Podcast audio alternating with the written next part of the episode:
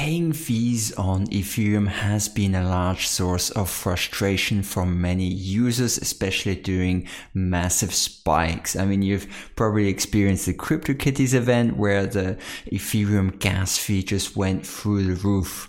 It's actually a much bigger problem than many people understand. At the moment in Ethereum proof of work, users are paying around 5x more fees than they should actually pay because uh, without paying over the standard, your your transaction takes a long time to go through. Many wallets and users are not really aware how much fees they should pay.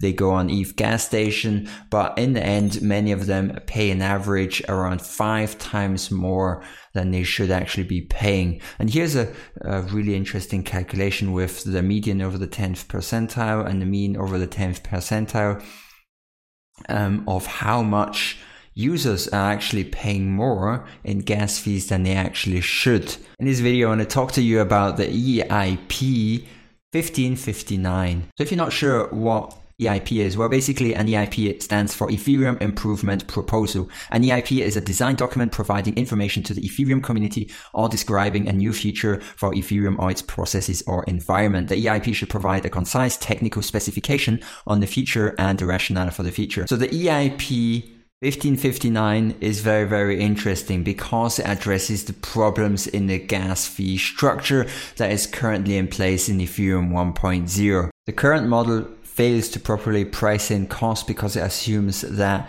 for each hour there's going to be the same amount of usage. And that, that's the same as with a nuclear reactor or elect- electricity grade that believes that everyone is going to use the same amount of electricity each hour for 24 hours a day. And that's not the case. You're going to have some, maybe during the day, you're going to have electricity spikes and the same as with Ethereum. You're going to have some days where you're going to have a huge spike in transactions and other days where you're going to have a, like nearly no transactions at all or just a low level of transactions. So this is where EIP 1559 comes into play. It resolves the last piece of the Ethereum puzzle. It solves problems surrounding gas management, but does a lot more than that. The two main elements are the base fee and the tip. This is a super interesting article by David Hoffman. I'll link it down below if you want to read it uh, at your leisure. So the main two things that EIP 1559 does is one, it makes sure that there's a fair market rate for block inclusion and two, it burns the majority of ETH, that is the base fee, and that is a part of the transaction fee. Now you might be wondering, okay, but why, why would you burn a part of the transaction fee of ETH? By providing a deflationary mechanic to the Ethereum blockchain, you can reduce the ETH supply, which um, adds to the scarcity of ETH and also the long-term security of Ethereum. It also benefits all Ether holders because if there's more scarcity, that means that the price of Ethereum goes up, the value of ETH goes up. So what does EIP 1559 do? Well, algorithmic gas estimations is then built in, and that is then the market rate for gas. So that means using a system that is comparable to the Bitcoin difficulty adjustment, EIP 1559 increases or decreases a number, which is the base fee, and based on the current levels of congestion on Ethereum. If the Ethereum is greater than 50% utilized, the base fee automatically gets increased. And if it's under 50% of usage, then the base fee gets decreased. If you've used Ethereum wallets in the past and now as well, you're aware that you have to adjust your gas price to make sure that your Ethereum transaction goes uh, through in a timely manner. Now, I remember very clearly I was participating in an ICO. I think it was called carVertical at the time. And very often these ICOs, they would offer like 10% or 20% bonus if you submitted within the first two hours. And I remember I was like at my computer, uh, I had my, my finger on the send button and the ICO opened up, I think around um, 10 a.m. in the morning, and I had around two hours to send my transaction. Now, with many, many people wanting to profit from this 20% bonus from the ICO, many people were like waiting um, to send the transactions. And I made the huge mistake that I didn't put in enough gas.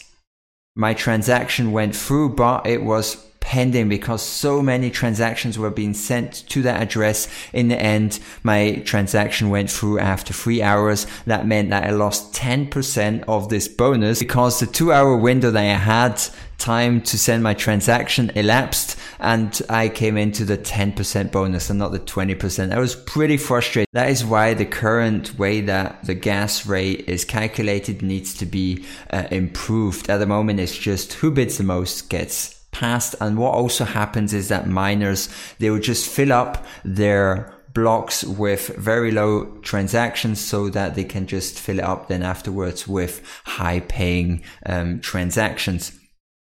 Now, hopefully in the future, what will be possible is that a user can just click on send uh, Ethereum transaction without having to worry how much gas he is using for this transaction because the base fee will be um, adjusted automatically based on the usage. So Eric Conner says, in times of high network usage, a user can ensure that their transaction is included sooner by including a larger tip along with a base fee amount. Meanwhile, users who are not in a hurry can set a maximum fee that they're willing to pay. The protocol will then wait for the base fee to drop below this number before confirming their transaction. That's great. If someone wants to have the transaction jump the line, um, be done in a few minutes, even though there's a high network usage at the moment, they can just pay a much higher tip and their transaction will be sped through the line, be executed much faster. But if someone is like, okay, I don't really mind the, the, my transaction can go in three hours, four hours, they can set the base fee with a very low tip and then the transaction will be sent through as soon as the base fee decreased a bit. So in a nutshell, burning the base fee removes the ability for validators to manipulate the fee market for their benefit. It also locks in Ether as a native currency for Ethereum, as it should be. No other currency on Ethereum can be used to send transactions, which is very important, and it locks in the value proposition of ether. Now there's a super great analogy that I found for the that explains the base fee and the tip. Now you can imagine different employees working for a company and these employees get a salary, but the revenue, a big part of the revenue goes to the company. And that's the same with the Ethereum blockchain. When you send a transaction, the base fee is the revenue that goes to the company. And because it's burned, everyone that has some ether supply is actually getting paid indirectly due to the scarcity model of this uh, mechanism. And the tip is then the salary for the employee. And the employee in this case is the validator or the miner. Or you could just say it's uh, like a tip jar for serving the highest paying customers first, but the base fee belongs to the network. So the base fee is the price that you pay to use the network. This is very similar to the Maker token in the MakerDAO protocol, where basically the stability fee that is paid in Maker uh, gets burnt, and because it gets burnt, there's less Maker available. And when you reduce the available supply of something, well, then that what is remaining increases in value, and that's the same way uh, what is happening with the Ethereum blockchain. The base fee gets burnt, and by reducing the supply, you increase the value of what's remaining. So you might have heard of the OSI model with the transport layer, network layer, link layer, and so on. And what I think is super interesting is that we'll be adding a new layer and that is the Web2 value layer. So you can create a layer of value between the other layers and that allows a lot more possibilities on the internet. I want to share with you one last analogy that helps maybe bind all these elements together. The EIP 50, 1559. I want to share with you one last analogy that helps to bond everything together in the Ethereum blockchain, especially now with the new proof of stake coming. So you've got the economy of the whole ecosystem, and that's the applications, the decentralized finance applications. Hopefully, in the future, we will also have other decentralized applications, not only finance, but maybe also decentralized security, decentralized insurance. But that's way into the future. And then we've got the bond market, and that is represented by the ETH stake rate. So the proof of stake, staking on Ethereum and all that.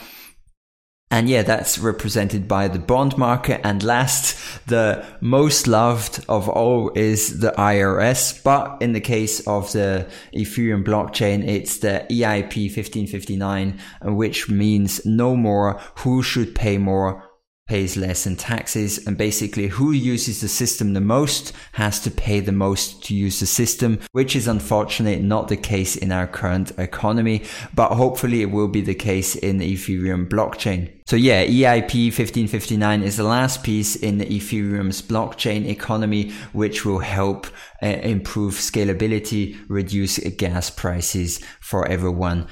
As far as I understand, EIP 1559 is going to be implemented in Ethereum 2.0 blockchain from the get going. It might also be implemented in Ethereum 1.0 blockchain. As I've seen on the Ethereum roadmap, which was presented by Vitalik Buterin, and he shows here that ETH 1.x um, should also implement EIP 1559 when it's finished um, to hopefully provide some short-term usability relief, reducing also um, the prices that users have to pay when performing transactions. So that was today's video. Hope you enjoyed it. I'll catch you in the next one. Have a good one. Bye bye.